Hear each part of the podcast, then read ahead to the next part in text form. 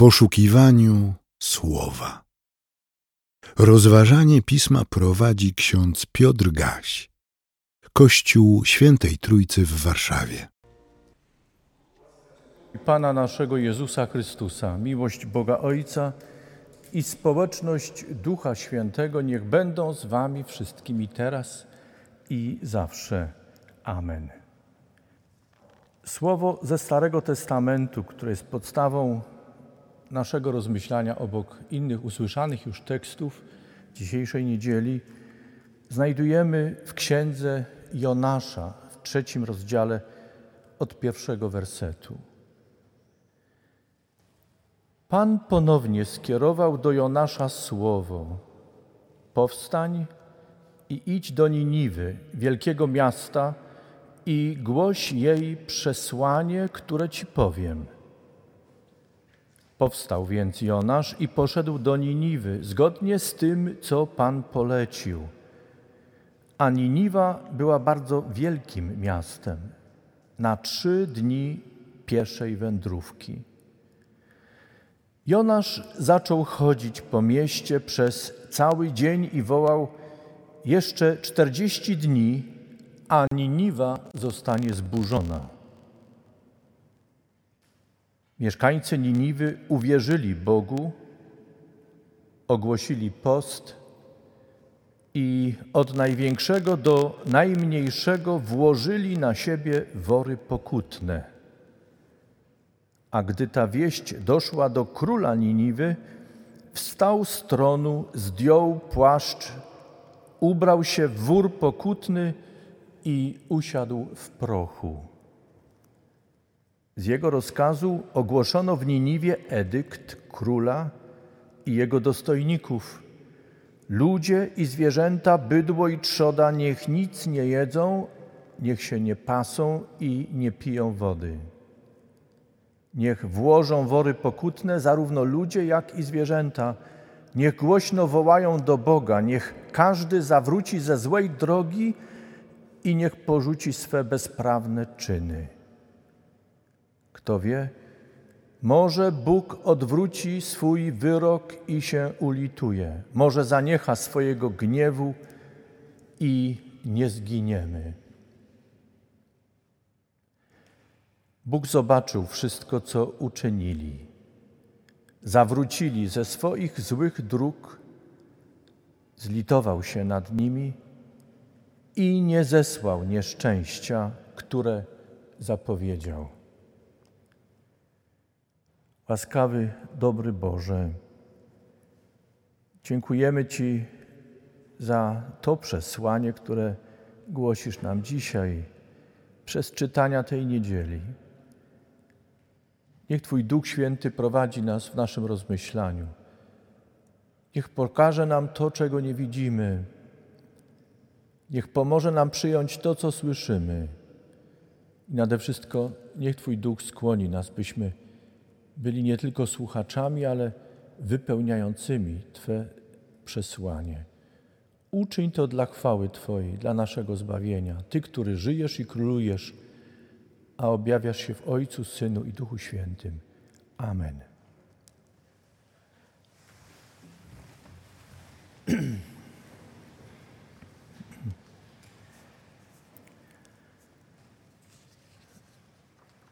Drogi zboże, siostry i bracia w Chrystusie, od wieków Księga Jonasza uczy, że Bóg pamięta o poganach, wśród nich także o mieszkańcach wielkiej Niniwy.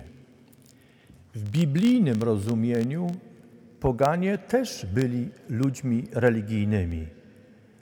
Tyle tylko, że wierzyli w swoich bogów, im służyli i pielęgnowali swoje wartości.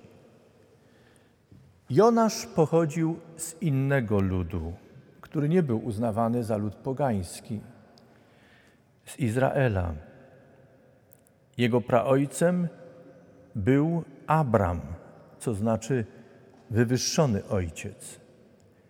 Według Księgi Rodzaju Bóg zmienił jego imię na Abraham, co znaczy ojciec wielu narodów, wielu ludów. Bóg zawarł z Abrahamem przymierze. Na jego mocy sam Abraham i jego potomkowie są wybranym i umiłowanym ludem Pana, zaś dzieje wybranego ludu Izraela to dzieje przymierza Boga Jahwe i jego ludu. Wszyscy wierzący w jednego Boga odnajdują w Abrahamie wzór wiary i ojca wiary. Niezależnie od tego, jak odczytujemy dzieje Izraela, Bóg Jahwe pozostaje niezmiennie wierny obietnicom przymierza, które zawarł z Izraelem. Nie odrzucił swego ludu. Miłuje Izrael, swój wybrany lud, ale jednocześnie nie zapomina i nie odrzuca innych ludów. Tak odczytujemy misję Jonasza w Niniwie. Pan posłał swego sługę Jonasza do wielkiego miasta, potężnej Niniwy, do pogan, nieznających jeszcze jedynego Boga. Posłał swego proroka, aby głosił im Boże przesłanie. To nie było słowo potępienia i odrzucenia. Jak słyszeliśmy, to było słowo przestrogi, napomnienia i wezwania do porzucenia złej drogi, do rozpoczęcia pokuty i zawierzenia jedynemu Bogu. W księdze Jonasza czytamy, że Niniwa nawróciła się i uwierzyła jedynemu Bogu. Prorok powinien mieć powody do radości. Ale Jonasz, prorok i posłaniec Pana, nie cieszył się.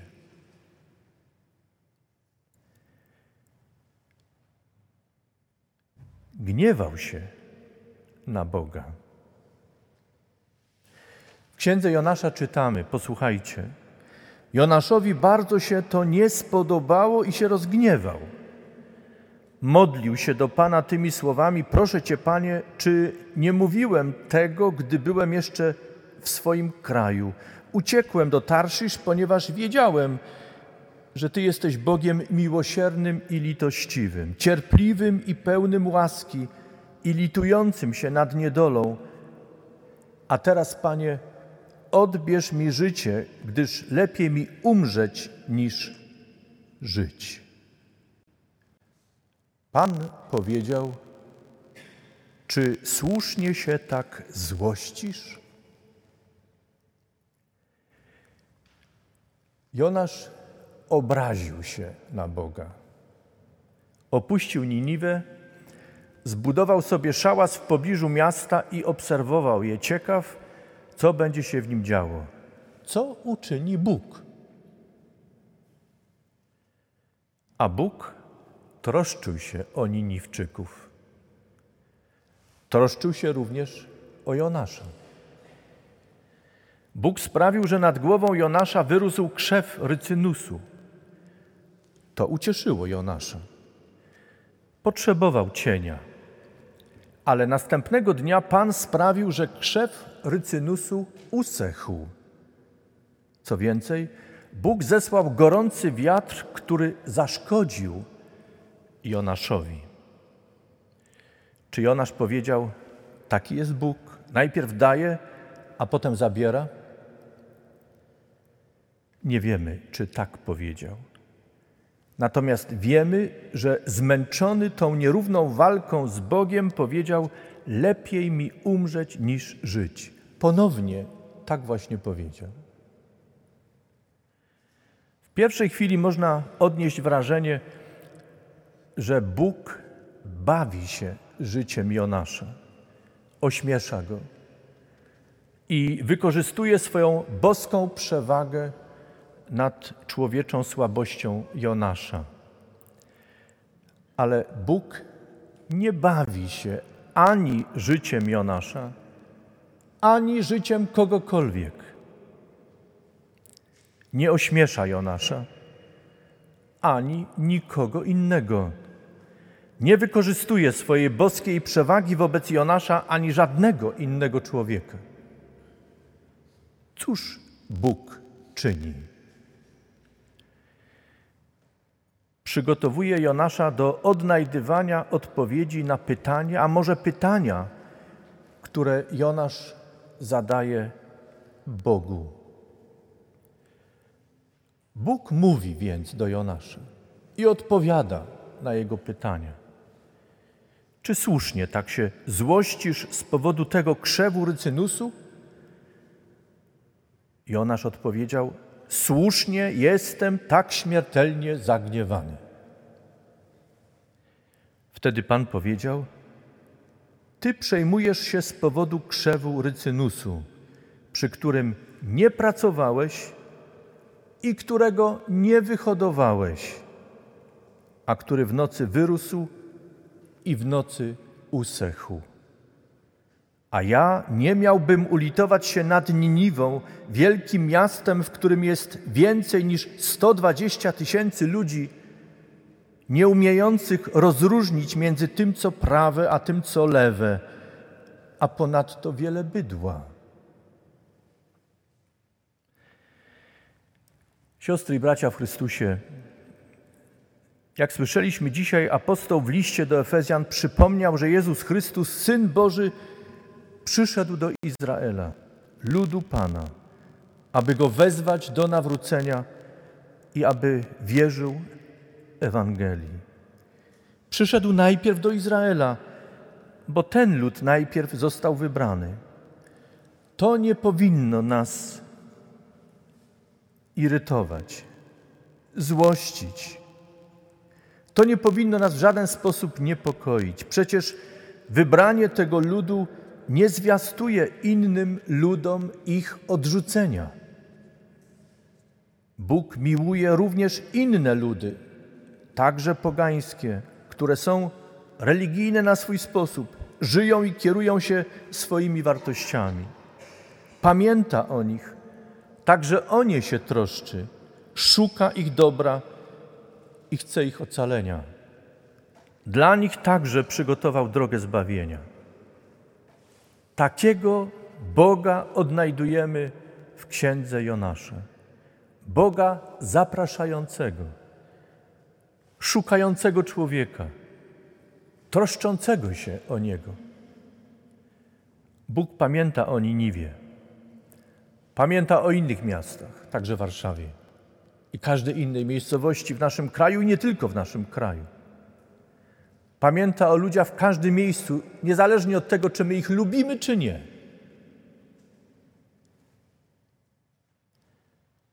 Bóg nie zapomniał żadnego ludu, a w nich żadnego człowieka. Siostry i bracia, jeśli jeszcze nie poruszyło nas słowo z księgi Izajasza, i jeśli jeszcze nie wystarcza nam świadectwa apostoła z listu do Efezjan, słuchajmy i uwierzmy samemu Jezusowi Chrystusowi. Przez Niego Bóg przekazuje, iż pragnie, aby spotkanie z wielkim, mocarnym Bogiem nigdy nie przeobraziło się w niebezpieczną kolizję, w której człowiek może roztrzaskać się, bo nie ma szans w konfrontacji z wielkim i mocarnym Bogiem. Przez Chrystusa Bóg woła, aby człowiek przestał uciekać, chować się. Zostawił za sobą życie w paraliżującym strachu przed Bogiem i przestał kłócić się ze swym Panem. Słuchajmy i chciejmy to usłyszeć, że Jezus Chrystus porównuje spotkanie z Bogiem i Boże Królestwo do radosnej uczty, nie do kolizji zderzenia ze ścianą, nie do katastrofy. Bóg wszystko przygotował, aby spotkanie z Nim stało się dla nas radosną ucztą. Właściwie już przygotował.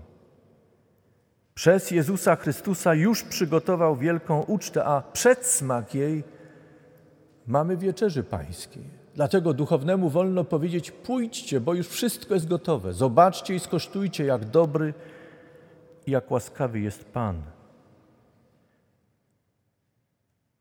Chrystus wszystko stawia na stole, to co najlepsze. Dba o każdy szczegół. Dokładnie liczy i pilnuje, aby każdy i każda miał przygotowane miejsce za stołem. Słyszeliście? Każdy i każda bez wyjątku miał przygotowane miejsce za stołem. Chrystus podkreśla to w swojej przypowieści, kiedy mówi, że zapraszano wszystkich, którzy w ówczesnym czasie byli często wykluczani, zapomniani, ze względu na swoje niesprawności, których się wstydzono. Chrystus zaprasza, bo już wszystko jest gotowe. Ileż ciepła, ileż miłości, serdeczności, otwartości jest w nauczaniu Jezusa Chrystusa. Nie wiem, jakie wyobrażenia Boga zdominowały Wasze myślenie o Nim. Wiem natomiast na podstawie świadectwa apostoła, że jedyny Bóg, wielki i mocarny, darował nam w Jezusie Chrystusie kamień węgielny. Jezus Chrystus bowiem porządkuje budowanie naszej wiary na fundamencie apostołów i proroków.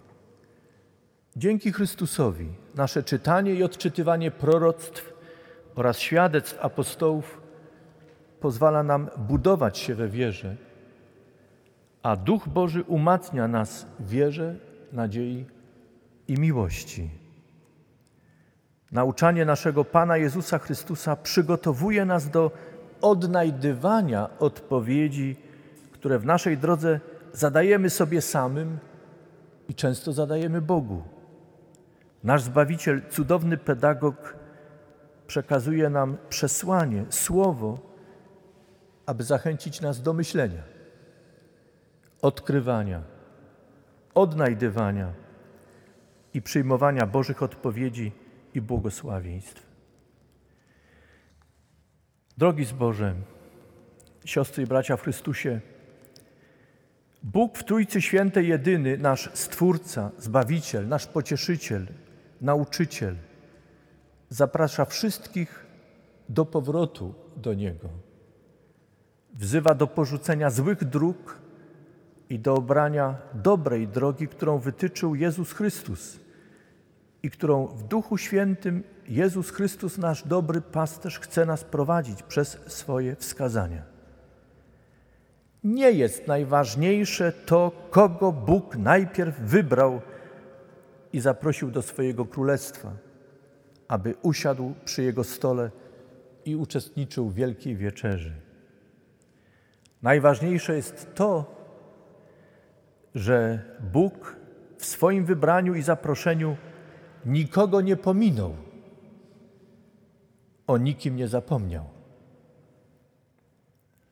Zauważmy też, że nie przygotował wielu stołów ze względu na kolejność zaproszenia. Piastowane godności, etniczną czy jakąkolwiek inną przynależność. Można by dodać, nie ma stołu ewangelickiego, prawosławnego, rzymskokatolickiego i wszelkich innych. Nie ma stołu dla Izraela i dla Pogan. Jest jeden stół. Jeden stół w Królestwie Bożym. Wokół tego stołu jest miejsce dla wszystkich. To, co dla nas jest niemożliwe, dla naszego Boga jest możliwe i wykonalne. I tak czyni. Już wszystko Pan przygotował. On zaprasza. Pozostaje tylko pytanie, co zrobimy z zaproszeniem, które On kieruje do każdej i każdego z nas. Czy zajmiemy swoje miejsce, czy pozostawimy je puste? Spotkanie z Bogiem jest ucztą radości. Nieprzyjęcie zaproszenia to katastrofa. Amen. Przyjmijcie życzenie pokoju.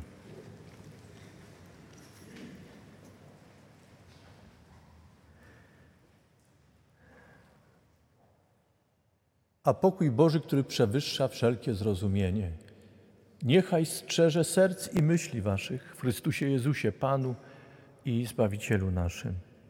Amen. Więcej materiałów na www.trójcawaw.pl